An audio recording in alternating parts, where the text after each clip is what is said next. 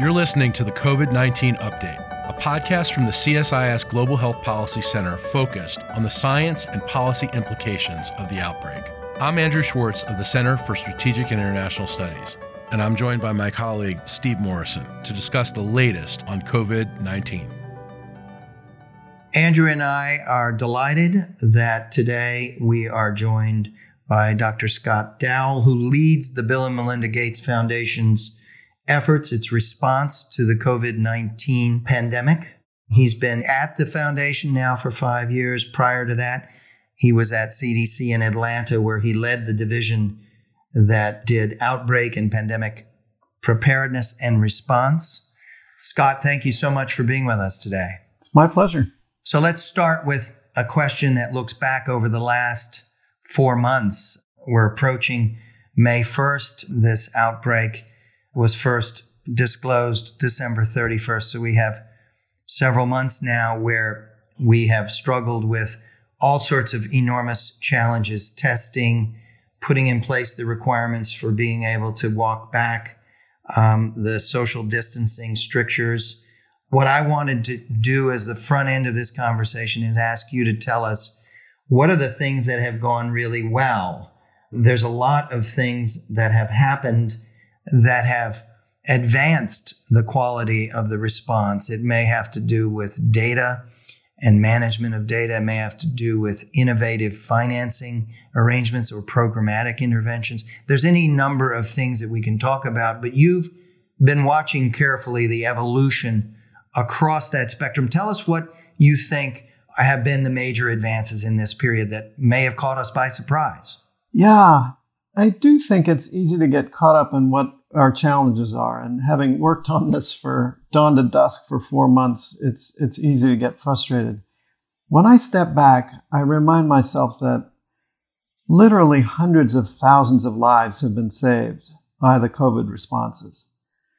When we were looking at those early projections of exponential increase based on an effective R of two to three, we were looking at many, many more deaths in every country affected than what we're seeing. And there's a number of reasons for that, but it really has been a stunning global response. I think surveillance and epidemiology, modeling, the country responses all have played their role. But the, the overall picture is one where a virus that had the potential to take hundreds of thousands of lives more than it has has been slowed.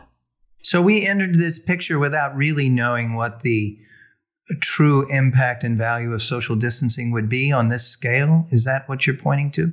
You know, in previous pandemics, we have done social distancing in a limited scale. The evidence for the effectiveness of social distancing was there but it had not been used on a wide scale. And I remember back in the beginning when we were hearing about the shutdowns in Wuhan. And, you know, a lot of us were speculating about is, is it possible even to quarantine an entire city or an entire region?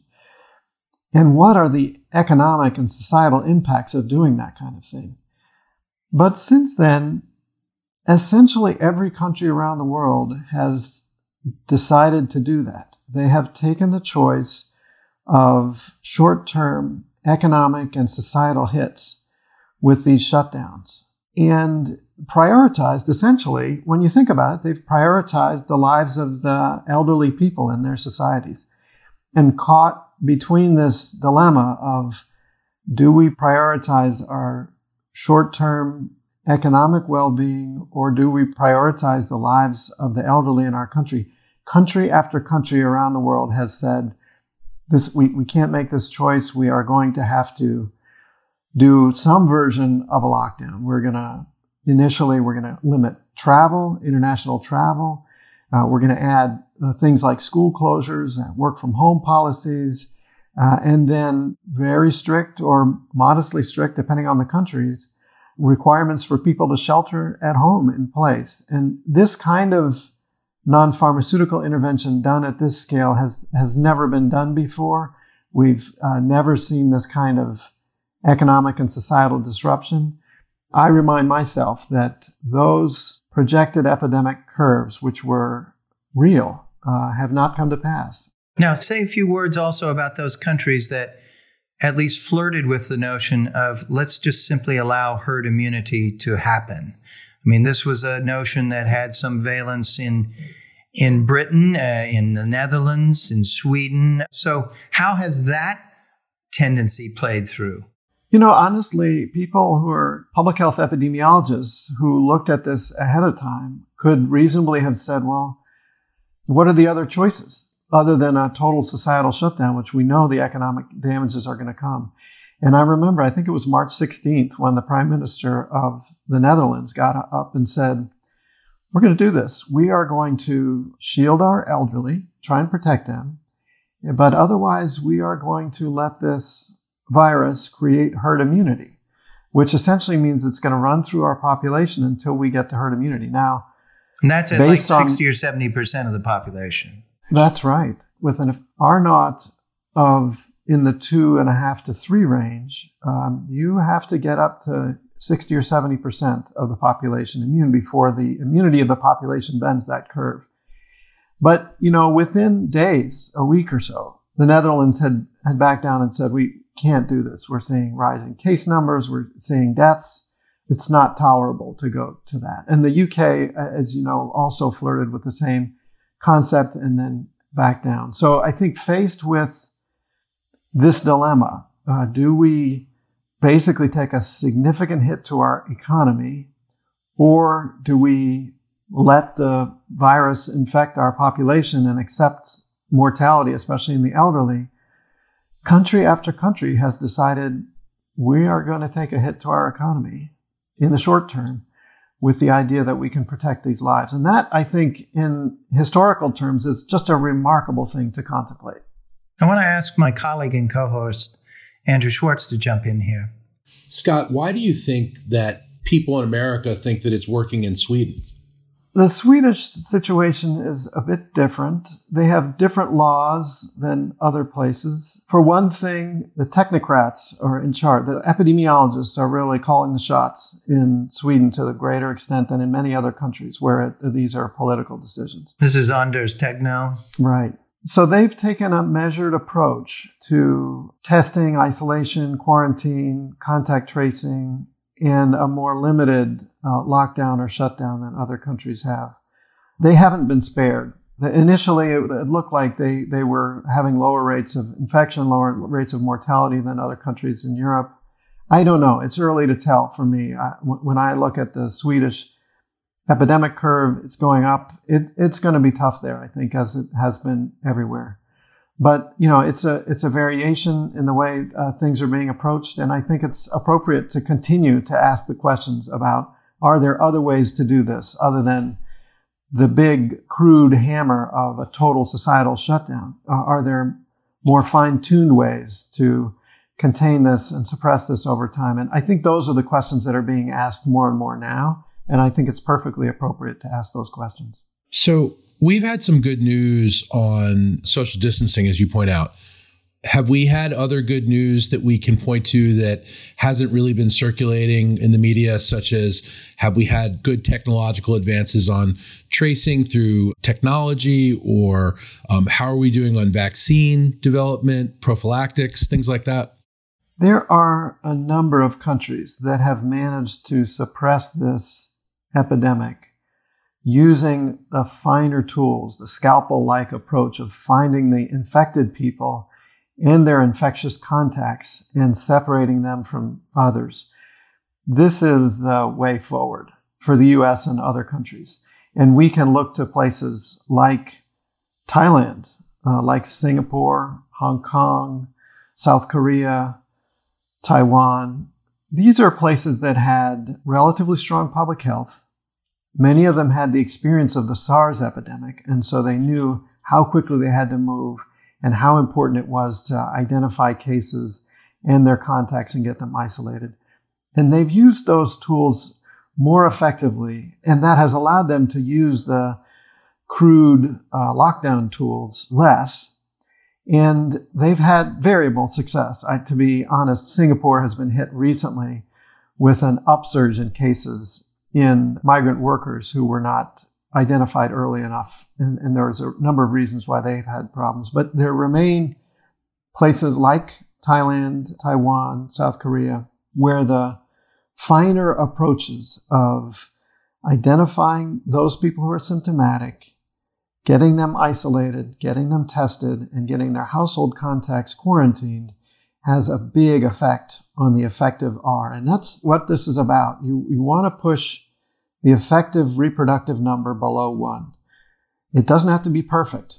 It just has to be pushed below one for long enough to get this thing suppressed uh, for long enough until hopefully a vaccine will come along and provide the kind of herd immunity that we all would like to see.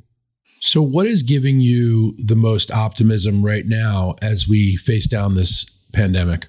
Well, I'll tell you, in addition to those countries that are, are doing a relatively good job, I am seeing the pace of innovation in the product development side move faster than I've seen before. There's an astonishing number of vaccine candidates out there being uh, moved through testing.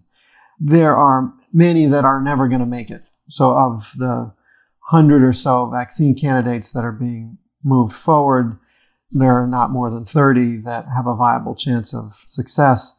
The foundation, for our part, are working with partners to invest in a good 10 in, in solid terms, and we're trying to increase those investments to 20 so that we have a reasonable portfolio to make sure that this 18 month window that we, are telling people, you know, it's going to take 18 months before we have a vaccine that starts getting distributed, doesn't have to be pushed back.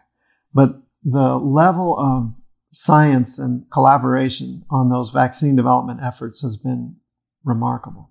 What do you think it's going to take to get us out of the shelter in place? We've had a remarkable consensus in our society and other societies of the value of sheltering in place, of social distancing. I think that surprised a lot of Americans at how fast that conversion happened across America.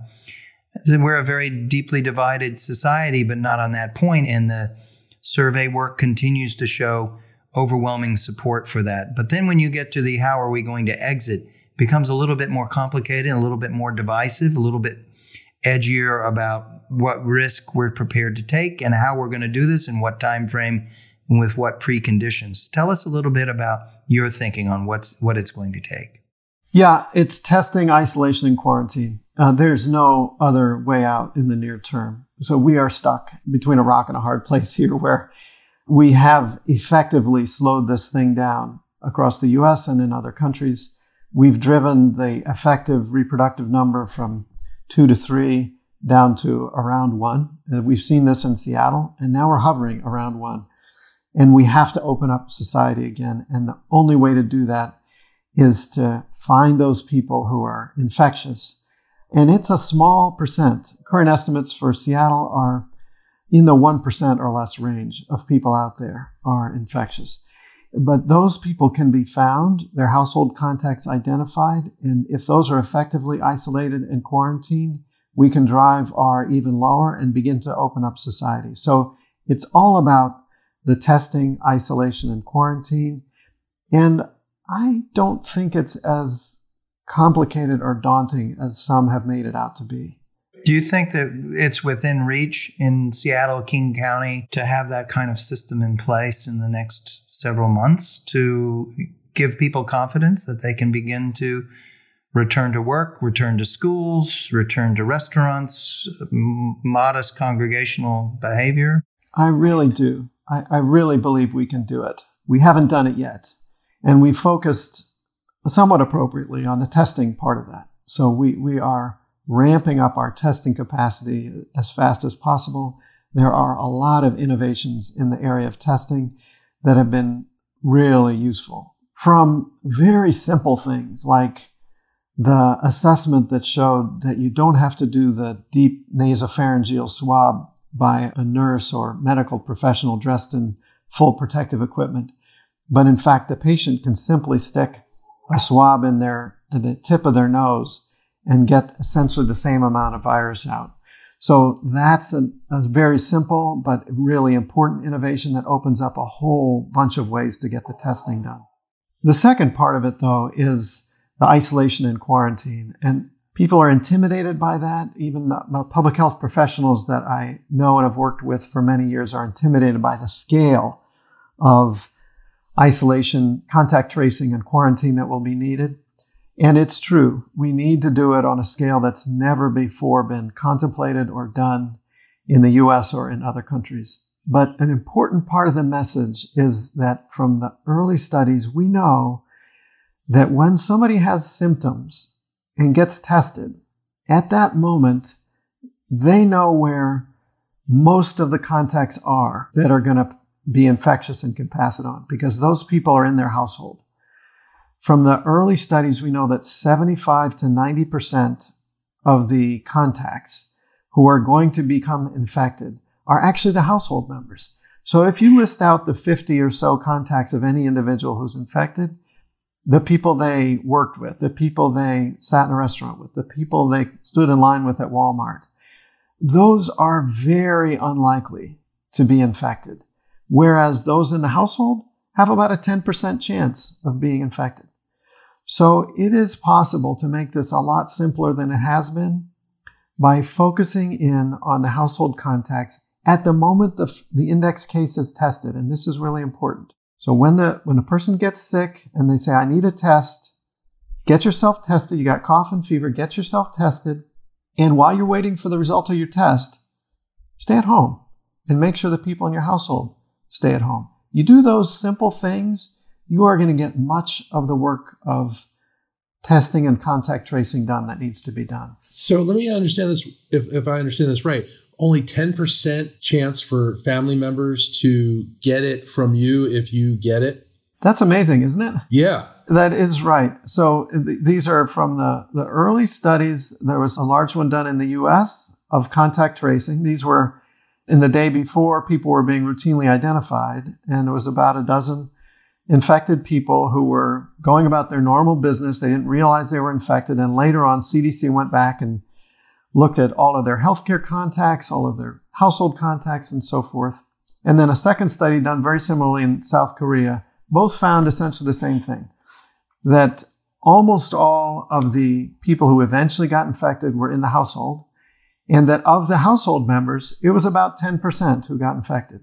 So despite what we're understanding about the transmissibility of this pathogen, which is not insignificant, the other way of looking at that is 90% of the people that you live with and eat with and share a household with aren't going to get infected, even though you walk around unprotected for a while. It's incredible. Uh, you know, a lot of us who have children who are college students believe that our kids have been exposed to it while they were in college you know over first semester because a lot of a lot of our kids especially who go to school in the northeast got really you know sick with flu like symptoms over you know that period of time. And you know everybody thought oh, okay well they're just they have a little bit of a cold or a flu or whatever but it was a little bit worse than normal. And so there's a lot of people in our community who think that their kids already carry the antibodies and then they came home for the holidays and maybe exposed us maybe didn't. None of us really got sick so that would explain it Right. You know, it's quite possible that uh, people in the college age we know have much milder uh, disease are much more likely to, to get off relatively scot free from this. And they would have produced antibodies that could be tested for. Once these antibody tests get up and appropriately sensitive and specific, then they can be used to, to test people and find out whether they were infected. Can you say a few words about the foundation's own efforts and it, how it fits into this universe of concerns we're talking about and what are some of the new things that are happening. Right. It's been a remarkable time for me personally to be at the foundation and to see the impact that the private philanthropy like the gates foundation can have. We focused early on on three areas where we thought we could really could make a difference. First our funding is fast. So we can get grants out to organizations within a day a couple of days. And so from the time we decide that we want to fund somebody to get the money out. So we got money to CDC, to WHO, to other organizations like that within days to try and slow the spread of the epidemic. The second is the foundation is focused on protecting the most vulnerable. And early on, we said that is a particular area of ours. We know that in past pandemics, that uh, populations in Africa and South Asia, poor populations, end up getting hit the hardest. and they tend to be the last in line for interventions, whether it's vaccines or treatments. And so we are going to prioritize explicitly protecting the most vulnerable in those populations. And then third, we decided that we were going to invest in product development, vaccines, treatments, diagnostic tests. And these things take a long time. You got to put a lot of money in over many months for that to come to fruition. And if this thing was a flash in the pan, then those a lot of those investments would have been wasted. But we we basically said we think we're in this for the long haul and we are going to invest over the long haul, meaning months to years in the development of these things. So that has been uh, the major focus of the foundation funding. I would say that uh, about a month ago, we uh, shifted. Melinda and Bill decided to commit an additional $150 million to the initial $100 million.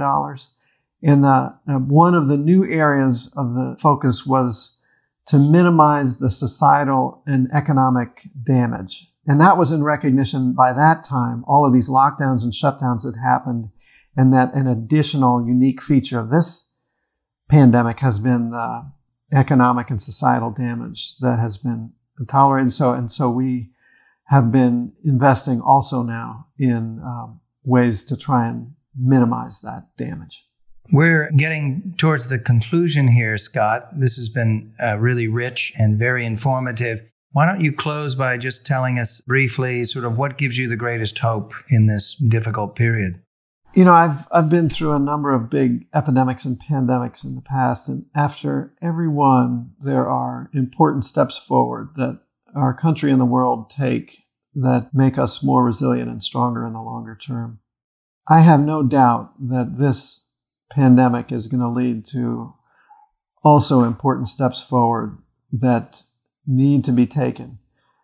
An example that comes to mind is uh, after SARS in 2003, the international health regulations were completely revised for the first time since 1969 and have been an important framework for the world since then at getting countries ready for, for this pandemic. I'm sure that we will strengthen our national ability to deal with uh, epidemics and pandemics as a result of this. And I'm also sure that the international infrastructure will be strengthened. WHO will be strengthened.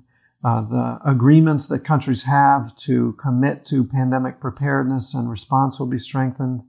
And governments will be much more ready to invest the money that's needed to protect their populations against this kind of thing in the future. So the pandemic is a, I mean, it's a devastating thing. And when you get down to the individuals and deaths that have, have occurred as a result of it, it's hard to get past that. But, but there will be good that comes out of it. Thank you so much. Thanks for all you do, and thanks for being with us today. Thanks, Steve. Thanks, Andrew. Thank you, Scott.